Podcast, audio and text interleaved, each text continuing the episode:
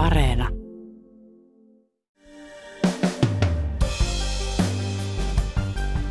Mitä kuuluu Venäjän oppositiolle vuosikausia kestäneen ahtaalle ajon ja nyt sodan myötä? Ei hyvää, sanoo konkaritoimittaja Cherstin Kruunval. Hänen mukaansa varsinaista oppositiota ei Venäjällä enää edes ole. On hyvin niin kuin keittiöpöytien äärellä ja, ja piilossa toimivaa jonkun asteista oppositiopolitiikkaa, mutta ei, ei ole oppositiota.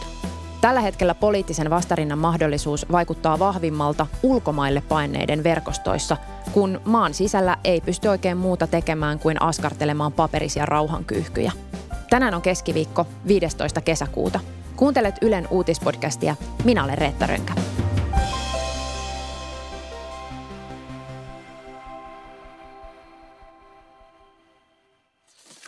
Tässä on, on kaksi oikein vanhaa naista, jotka istuvat toisen naisen kotona keittiöpöydän äärellä, jossa on paljon ruokaa pöydällä. Ja nämä kaksi naista ovat kokeneet Leningradin piirityksen. Tässä puhuu Cherstin Kruunval, toimittaja. Hän kertoo kuvasta, joka on otettu vuonna 2019 Pietarissa – ja mä haastattelin heitä siitä, että minkälaisia kokemuksia heillä oli Leningradin piirityksestä. Ja juuri tuossa kuvassa, se näkyy kuvasta, että he vähän kiistelevät, koska he väittelevät siitä, että oliko toinen nainen todella joltakin saanut jotain ruokaa vai ei. Ja toinen väitti, että joo, että hän oli saanut ruokaa joltakin mieheltä ja toinen väitti, että mitään ruokaa ei ollut. Että se oli semmoinen niin kuin heidän, heidän muistojensa vertailua.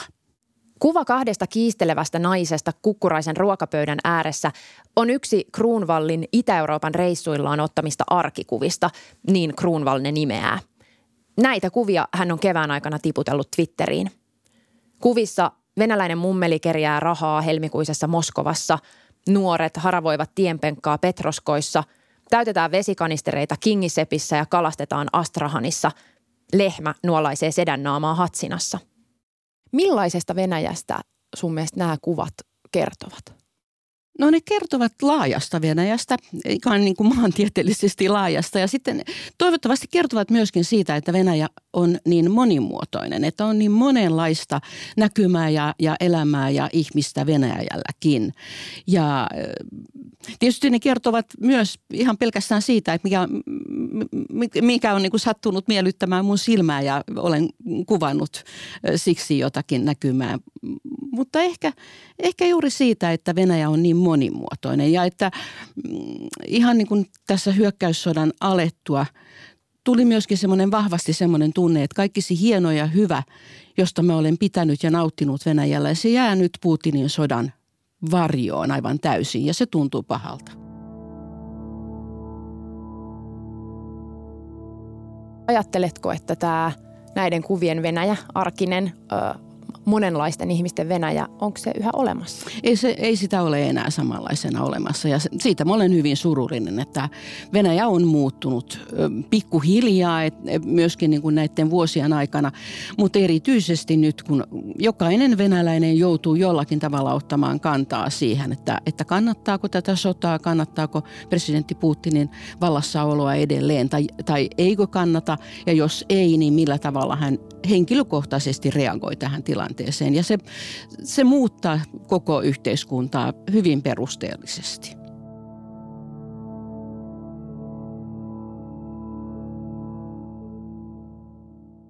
Kruunval on seurannut Venäjää yli 20 vuotta. Hän on toimittajana työskennellyt muun muassa parikin kertaa Ylen kirjeenvaihtajana Moskovassa, matkustavana kirjeenvaihtajana Venäjällä ja itäisessä Keski-Euroopassa ja myös kirjeenvaihtajana Ukrainassa – hän työskenteli myös kulttuurineuvoksena Suomen Moskovan suurlähetystössä ja ehti asua Venäjällä kymmenisen vuotta. Debatten inför Duma-valet på söndag här i Ryssland har varit under all kritik. Särstin tervehdys sinne Punkaharjulle. Presidentit keskustelevat para-aikaa. Mitä me tiedämme noista keskusteluista? Täällä tullaan puhumaan ympäristöasioista. Venäjällä vietetään tänä vuonna ympäristövuotta ja ympäristövuoden johtaja Sergei Ivanov. Visst har det lugnat ner sig här i Tjetjeniens huvudstad Grozny. Men fortfarande är det långt kvar till normalt vardagsliv för människorna som bor i den här staden. Tällä viikolla Kruunval jäi eläkkeelle. Edeltävä kevät oli kuitenkin työntäyteinen. Tammikuussa kävin Ukrainassa Harkovassa ja Kiovassa helmikuussa kävin Kävin Moskovassa ja Kiovassa ja Chernihivissä. Öö, maaliskuussa kävin Unkarissa, Romaniassa ja Ukrainassa ja toukokuun alussa taisin käydä Moldovassa. Millaisia hetkiä tai tapahtumia tai muistoja sun työuran varrelta tämä kevät on palauttanut sun mieleen? Tai, tai millaisia niin kuin, tavallaan hetkiä sä oot ehkä muistellut tämän kevään aikana? No mä oon aika paljon muistellut sitä, kun, kun kävin kuitenkin Tsetseniassakin sodan aikana ja sitä, että, että miten se oli niin kuin totaalista sotaa ja, ja miten pelottavaa se oli ja, ja miten järkyttävää jälkeä venäläiset olivat siellä kun jättäneet ja, ja miten hirvittäviä tarinoita ihmiset kertoivat omasta kohtalostaan, koska se muistuttaa nyt sitä, mitä tapahtuu Ukrainassa. Sitten jostakin syystä niin aika vahvasti on ollut mielessäni lokakuu 2006, jolloin Anna Palitkovskaja, siis tämä toimittaja Anna Palitkovskaja murhattiin. Ja se hetki, jolloin tulin uimahallista kotiin ja avasin, avasin tietokoneen ja, ja näin sen uutisen ja miten mä niin kuin luin sen uutisen uudestaan ja uudestaan ennen kuin mä niin kuin olin varma siitä, että, että mä olin ymmärtänyt sen oikein, että hänet oli tosiaan murhattu. Ja sitten soitin, soitin pomolle, niin mä olin silloin suulähetystössä töissä ja, ja kerroin tämän ja, ja, ja se – Ehkä sen takia, että se oli sellainen hetki, jolloin ajattelin, että mä en kestä tätä maata enää sekuntiakaan. Ja nyt aivan silmittömän julman hyökkäyssodan alettua mulla on tullut niin kuin saman, samanlainen tunne, että nythän mä en edes ole Venäjällä, mutta mun, mun ei tee mieli tällä hetkellä mennä sinne, vaikka mä kaipaan paljon ihmisiä ja asioita Venäjällä.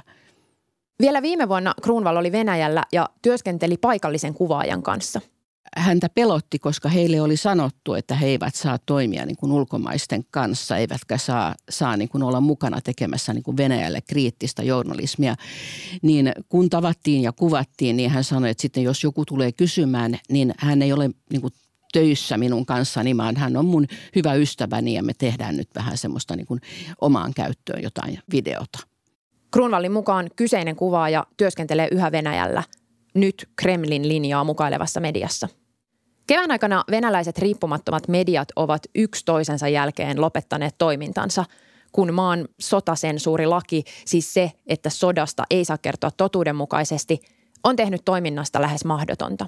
Kriittisten toimittajien mahdollisuus työskennellä Venäjällä juuri nyt on nollassa – että sitä tapahtuu, mutta se on kaikki melkein ulkomailta käsin, että, että kukaan ei pysty siellä avoimesti ainakaan toimimaan. Että on sellaisia, jotka käyttävät sitten esimerkiksi jotain, jotain paikallisia ihmisiä, jotka käyvät kännykällä kuvaamassa jotakin, joka sitten julkaistaan ulkomailta käsin. Mutta sitten on tietysti se laaja joukko, joka saa palkkaansa valtiojohtoisista medioista tai medioista, jotka ovat niin kuin myötäilevät Kremlin, Kremlin mielipiteitä ja, ja myötäilevät koko ajan niin kuin vallanpitäjiä. Ja, ja heitähän on aivan hirveän paljon ja ne on hyvin palkattuja. Ja, ja tietysti mä mietin, mähän tunnen heistäkin paljon ihmisiä, että, että mietin, että, että miten kauan heillä niin kuin pokka kestää ja miten kauan ö, he pysyvät niin kuin siinä, että tämä on minun elantoni, täällä minä hoidan niin kuin perheeni asiat kuntoon ja minun pitää tehdä näin. Ja milloin tulee sitten semmoinen hetki, että, että niiden, heidän piirissään niin kuin tulisi joku isompi semmoinen aalto, että nyt me emme enää jaksa valehdella. Ja, ja pettymyksekseni sitä ei ole oikeasti tullut tämän kevään aikana missään suuremmassa määrin, että joitakin ihan yksittäisiä ihmisiä. Kruunval aloitti työskentely Venäjällä Ysärillä. Jo silloin venäläisten toimittajien riippumaton työ oli hankalaa. Venäjällä toimivat, toimivat niin kotimaan toimittajat, niin heidän työnsä on ollut hyvin vaikeaa jo silloin. Ja erityisesti oli silloin niin kuin aluetoimitusten työskentelymahdollisuudet hirveän niin kuin rajoitettuja. Ja se johtuu siitä, että, että jokaisella paikkakunnalla voisi niin kuin sanoa, että joko siinä oli yksi mies, joku rikas ihminen, joka oli saanut niin kuin valta-aseman, tai sitten joku yksi yritys, joka oli niin kuin sen paikkakunnan suurin yritys, jotka, jotka niin kuin päättivät kaikesta. Ja jos joku toimitus rupesi niin kuin esimerkiksi jostakin ympäristö, jonkun yrityksen ympäristöongelmista puhumaan tai jostakin muusta, nostivat jonkun ongelman esille, niin heti tuli semmoisia niin rangaistustoimenpiteitä, että jos oli lehti kyseessä, niin le- paperitoimituksessa lopetti toimitukset lopetettiin tai, tai sitten sähköt suljettiin heiltä tai, tai sitten tuli palotarkastaja, joka sulki toimituksen tai, tai sitten vietiin sitten myöskin yksittäisiä toimittajia oikeuteen. Et se on ollut hyvin, hyvin pitkään näin. Jo kymmenisen vuotta sitten Venäjällä luotiin laki ulkomaisista agenteista. Sen mukaan siis ulkomailta rahoitusta saavien järjestöjen on listauduttava ulkomaisiksi agenteiksi. Lakia on muovattu vuosien mittaan ja se on laajentunut järjestöistä mediaan, yksittäisiin toimittajiin, bloggaajiin ja tubettajiin. Onko Venäjällä tällä hetkellä oppositiota? No lyhyt vastaus on, että ei ole ei ole mitään semmoista niin kuin vaikutusvaltaista oppositiota, eikä mitään oikeasti näkyvää oppositiota. Et on hyvin niin kuin keittiöpöytien äärellä ja, ja piilossa toimivaa jonkun asteista oppositiopolitiikkaa, mutta ei, ei ole oppositiota. Grunwald muistuttaa, että koko oppositio syntyi maahan vasta Neuvostoliiton hajoamisen jälkeen, koska vanhassa systeemissä ei tällaiselle järjestäytyneelle poliittiselle vastavoimalle ollut sijaa hehän lähtivät niin kuin innokkaasti sitten niin kuin tekemään politiikkaa ja oli paljon puolueita ja oli paljon, paljon ihmisiä, jotka hy- yrittivät niin kuin saada aikaan jotakin. Mutta mutta syntyy myös hirveä sekasorto. Ensinnäkin niin kuin se, että koko yhteiskunta hajosi ja kaikkien ihmisten piti niin kuin ruveta ajattelemaan yhteiskuntaa tai sitä omaa elämää ihan toisella tavalla. Ja kaikki, mihin he olivat uskoneet, yhtäkkiä oli väärin ja heidän piti niin kuin sopeutua johonkin markkinatalouteen, joka oli heille täysin vierasta. Ja sitten tuli vielä, kun 91 Neuvostoliitto hajosi, niin 98 tuli, tuli hirveä devalvaatio valtio, joka taas niin kuin olivat, ihmiset olivat jollakin tavalla niin kuin päässyt kärrylle siitä, että miten toimii ja yhtäkkiä kaikki rahat meni ja kaikki, kaikki oli taas mullin ja ihmiset menettivät valtavasti omaisuutta ja eivät tienneet taaskaan, että miten toimia.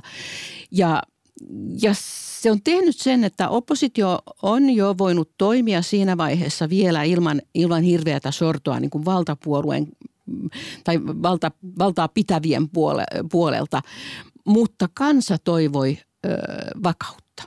Se on, se on niin kuin ollut semmoinen, niin kuin, että venäläiset ovat kokeneet niin paljon suuria myllerryksiä, että, että vakaus on ollut heille niin tärkeää. Ja sitten kyllä se niin kuin vastakohta Boris Jeltsinin ja Vladimir Putinin välillä se, että oli tämmöinen niin kuin alkoholisoitunut vähän hurjapää, joka sitten niin kuin luovutti vallan tämmöiselle hyvin määrätietoiselle, hyvin niin kuin terveenoloiselle nuorehkolle miehelle, eh, joka ei, ei ollut, niin kuin, hänellä ei ollut mitään rasitteita sillä tavalla. Hän, ei, hän oli ollut näkymätön henkilö niin Venäjällä kuin, kuin meillekin silloin ennen valtaan tuloaan, niin, niin ihmiset niin kuin tyytyivät siihen ja ajattelivat, että nyt tulee, niin kuin, nyt tulee vakautta, nyt olot paranevat. Ja sitten sekin, että, että talous on kuitenkin kasvanut huomattavasti ja köyhyys on muuttanut muotoaan. Että köyhyyttä on edelleen paljon, mutta se on niin kuin suhteellista köyhyyttä ja verrattuna siihen, mitä se oli 98 esimerkiksi, niin, niin se taso on ihan ihan toinen, että, että köyhyyskin on, on kauniimpaa tänä päivänä. Niin se oppositio, niin kuin tarve oppositiolle ei ole niin kuin ihmisten mielissä ollut olemassa, vaan, vaan heillä on ollut niin kuin tarve vakaudelle. Sitten pieni oppositio on Venäjällä ollut hajautunut, jopa riitaisa, eikä ole Kruunvallin mukaan pystynyt yhdistämään rivejään Putinin suurta valtakoneistoa vastaan – Putinin valtakaudella oppositiota on myös tukahdutettu asteittain, mutta kovin ottein. Boris Nemtsovin murhapaikka Moskovan keskustassa on peittynyt kukkamereen. Eturivin oppositiopoliitikon raakalaismainen murha on järkyttänyt syvästi venäläisiä. Tunnettu venäläinen oppositiopoliitikko Aleksei Navalny on joutunut sairaalaan. Opposition mukaan hänet on myrkytetty. Navalny on vaivutettu koomaan. Aleksei Navalny on tällä hetkellä maailmalla tunnetuin Venäjän opposition edustaja – mutta Kruunvallin mukaan Venäjällä hän ei nauti laajaa kannatusta. Hänen suosionsa niin kuin poliitikkona Venäjällä on hyvin pientä. Että vaikka silloin, kun hän, kun hän tuli takaisin, myrkytyksen jälkeen tuli takaisin Venäjälle ja, ja hänet pidätettiin ja, ja vangittiin, niin silloin oli valtavat mielenosoitukset niin kuin hänen puolestaan.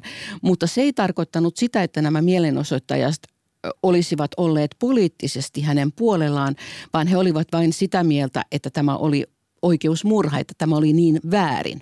Ja se pitää voida erottaa niin kuin nämä kaksi, että, että pidetään niin kuin tapahtumaa täysin vääränä ja sitten se, että, että tuettaisiinko tämä mm, juuri t- tätä ihmistä niin kuin poliittisesti. Ja onhan valtapuolue ja, ja, ja Putinin niin kuin politiikka kaikkina näinä vuosina niin kuin vähentäneet opposition toimintamahdollisuuksia.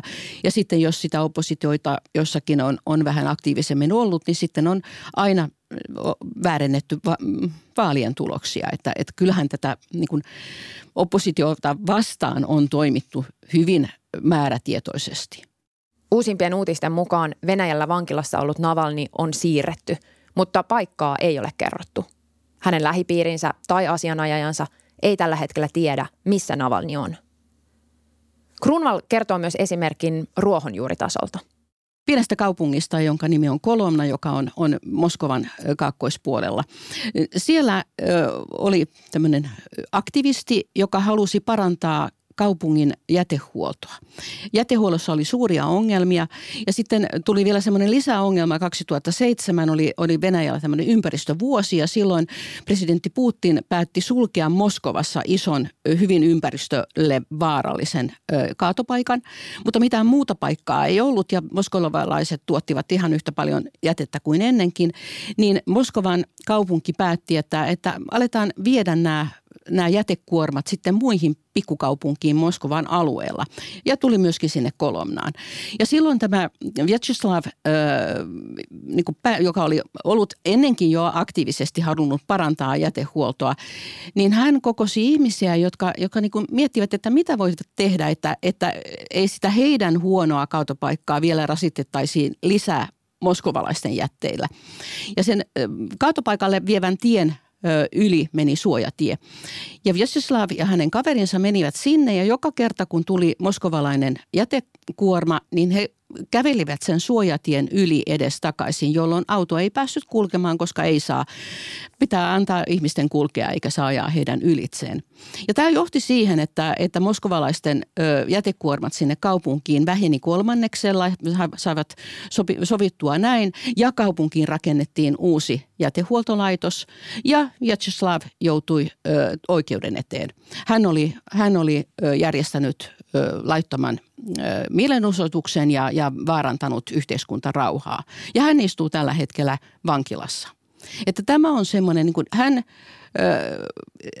halusi parantaa oloja omassa kaupungissaan – mutta sitä hän ei olisi saanut tehdä. Ja hänen, hän vielä joutuu toisenkin kerran niin kuin vastaavanlaiseen tilanteeseen, kun korona alkoi, niin hän oli kuullut kaupungin sairaalasta, että, että sairaalassa ei ollut riittävästi suojavarusteita lääkäreille ja hoitajille, niin hän aloitti, aloitti rahankeräyksen, että ostetaan sinne suojavarusteita. Tästäkin hän joutui oikeuden eteen ja sai ison sakkorangaistuksen siitä, että hän oli levittänyt väärää tietoa. Eli, eli tämä on niin konkreettisia esimerkkejä siitä, että miten, miten käy ihmiselle, joka yrittää jotakin muuttaa ihan, ihan niin kuin ruohonjuuritasolla. Mitä se tällä hetkellä piilossa oleva ja keittiön pöytien ääressä tapahtuva oppositiotoiminta, mitä se niin kuin on? Se on Putinin vastustaminen ja sitten epäoikeudenmukaisuuden vastustaminen. Että ainakin niin kuin, niissä piireissä, joita minä seuraan, niin, niin seur, he seuraavat hyvin tarkkaan niin kuin oikeustapauksia, jossa, jossa niin kuin ihmisiä jatkuvasti tuomitaan väärin perustein tai, tai hyvin heikoin perustein tai, tai niin kuin ihan mitättömistä teoista tuomitaan pitkiin rangaistuksiin, niin eh, ehkä sellainen myöskin on hyvin vahvasti siellä. Ja sitten tietysti jos laajennetaan vähän, niin, niin aivan niin kuin Venäjältä on hirveästi toimittajia lähtenyt ulkomaille, niin on myöskin aktiivisia opposition edustajia lähtenyt ulkomaille. Ja tiedän, että rajojen, siis Venäjän rajojen ulkopuolella toimii hyvin aktiivinen verkosto, joka yrittää niin kuin saada aikaan poliittista muutosta Venäjällä, mutta heillä ei ole aikataulua. Että he, mä en, en osaa sanoa, en, en tunne heitä niin läheisesti, että osaisin sanoa, että mikä on se hetki, jolloin he ajattelevat, että he pystyvät sitten toimimaan Venäjällä. Mutta, mutta on hyvin sekä rikkaita että, että entisiä vaikutusvaltaisia ihmisiä monelta alalta, jotka toimii yhdessä maan ulkopuolella tällä hetkellä. Mahdollisuudet vaikuttaa, toimia – näyttää poliittista vastarintaa, ovat tosi erilaiset, oli sitten Venäjällä tai ulkomailla. Ne ovat vahvoja eri, eri tavoin. Että maan ulkopuolella toimiva oppositio tällä hetkellä, niin heidän ihan selkeänä tavoitteena on vallanpitäjien vaihtaminen toisiin, jos sanotaan näin. He eivät suunnittele aseellista vallankumousta, mutta jollakin tasolla sitten jossakin vaiheessa suunnittelevat niin kuin vallan muutosta tai vallanpitäjien muutosta, muut, vaihtamista. Kun taas sitten he, jotka ovat jääneet Venäjälle, niin he toimivat hyvin niin kuin arkipäiväisissä tilanteissa, että mm, ne ovat ne ihmiset, jotka ylläpitävät kirjeenvaihtoa vankilassa istuvien kavereittensa kanssa ja, ja jotka käyvät viemässä ruokaa vankilassa istuvien oppositiopoliitikkojen vanhemmille tai, tai perheille ja, ja jotka, jotka tekevät näitä pieniä tekoja. Esimerkiksi Petruskoissa on, on semmoinen liike tai liikehdintä, jossa he taittavat origami-taitoksin valkoisia lintuja paperista ja ripustavat niitä kaupungille. Ja, ja se on niin kuin, siinä ei ole mitään tekstiä. Kukaan ei voi sanoa, että siinä niin kuin mainostetaan tai, tai niin kuin protestoidaan mitään vastaan tai, tai puhutaan jonkun puolesta, mutta se on niin kuin rauhan liike. Ja, ja mm, ystäväni, tuttavani, joka on tässä mukana, sanoo, että me emme saa vastustaa sotaa ja me emme saa niin kuin puolustaa rauhaa, mutta me emme halua vaieta ihailen heitä, jotka jaksavat ja, ja jotka pystyvät siihen jatkuvasti. Ja sitten täytyy kuitenkin muistaa, että heitä on verrattain vähän, tai ei verrattain vähän, heitä on vähän kerta kaikkiaan. Ja, ja venäläisten semmoinen Mm, niin kuin perinteinen suhtautuminen yhteiskunnallisiin asioihin ja politiikkaanhan on välinpitämättömyys. Ja suurin osa venäläisistä voi sanoa melkein, että kaikki, joita ei sota eikä sorto niin kuin koske henkilökohtaisesti, niin he yrittävät vain elää sitä tavallista arkeaan ajattelematta näitä suurempia asioita. Ja se on niin kuin kautta aikojen ollut myöskin Venäjän vallanpitäjien semmoinen niin kuin valtti, että he tietävät, että suurin osa ei niin kuin voisi vähemmän välittää. He käyvät äänestämässä, ketä on niin kuin helpointa äänestää. Että ollaan vaan niin kuin, eletään ihan omaa elämää eikä välitetä heistä, jotka ovat päättämässä asioista. Ja tämä on niin, tämä on niin iso yhteiskunnallinen niin kuin semmoinen heikkous Venäjällä se, että, että niin kuin perinteisesti venäläiset eivät ajattele olevansa osa yhteiskuntaa. Että he ovat niin kuin osa sitä omaa elämäänsä ja sitten on se niin kuin yhteiskunnallinen ja poliittinen toiminta, niin se tapahtuu jossakin ylätasolla ja he tekevät kaikkensa, että he eivät missään tapauksessa olisi missään tekemisissä tämän ylätason kanssa. Ja tämä on tietysti niin kuin kautta aikojen mahdollistanut sen, että vallanpitäjät tekevät juuri niin kuin haluavat. Oot jäänyt tällä viikolla eläkkeelle, onneksi olkoon siitä. Mitä sä oot ajatellut siitä, että sun työura päättyy just tällaisena keväänä? Päätin, että mä jäin eläkkeelle, niin päätin tammikuussa. Ja päätin tämän päivän myöskin ja kaikki. Ja sitten Venäjän hyökkäyssota alkoi. Ja mä ajattelin, että pitäisikö mun kuitenkin niin kuin jatkaa työtä. Että, että kun mä jollakin tavalla koin, että, että kuitenkin niin kuin mun kokemukselle olisi ehkä, ehkä äh, niin kuin tarvetta – mutta sitten mulle tuli kuitenkin sellainen tunne, että, että tilanne ei muutu, ei sota muutu miksikään, eikä Suomen tilanne muutu miksikään, että olenko minä töissä vai enkö ole töissä. Että tavallaan, tavallaan tuntuu niin kuin kurjalta jäädä pois juuri nyt, kun on, tapahtuu niin paljon, mutta samalla niin kuin työmahdollisuudet on, on vähennetty. Että on hirveän vaikeaa saada työlupaa Venäjälle, on hirveän vaikeaa ja vaarallista käydä, käydä Ukrainassa – ja mistä mä oon pitänyt kaikista eniten työssäni on se, että mä oon niin kulkenut näissä maissa ja tavannut ihmisiä eri paikoissa. Ja kun se mahdollisuus on niin loppunut, niin ehkä mun on ihan hyvä, hyvä jäädä nyt pois. Ja e, sitä paitsi niin yhden saman ihmisen ei pidä olla koko ajan niin samassa paikassa. Että pitää tulla uusia ihmisiä, uusia ääniä, uusia näkökulmia. Ja jotta se tapahtuisi, niin jonkun täytyy siirtyä syrjään.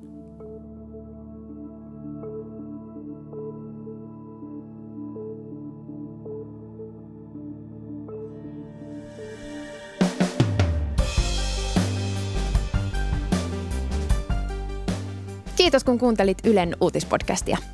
Uutispodcast ilmestyy joka arkipäivä kello 16 Yle Areenassa. Sieltä löytyvät myös kaikki Uutispodcastin edelliset jaksot ja lisäksi voit klikata päälle ilmoitukset uusista jaksoista. Palautetta voi laittaa sähköpostilla uutispodcast at yle.fi ja mut löydät sosiaalisesta mediasta at Reetta Ronka. Tämän jakson äänistä ja leikkauksesta vastasi Sami Lindfors.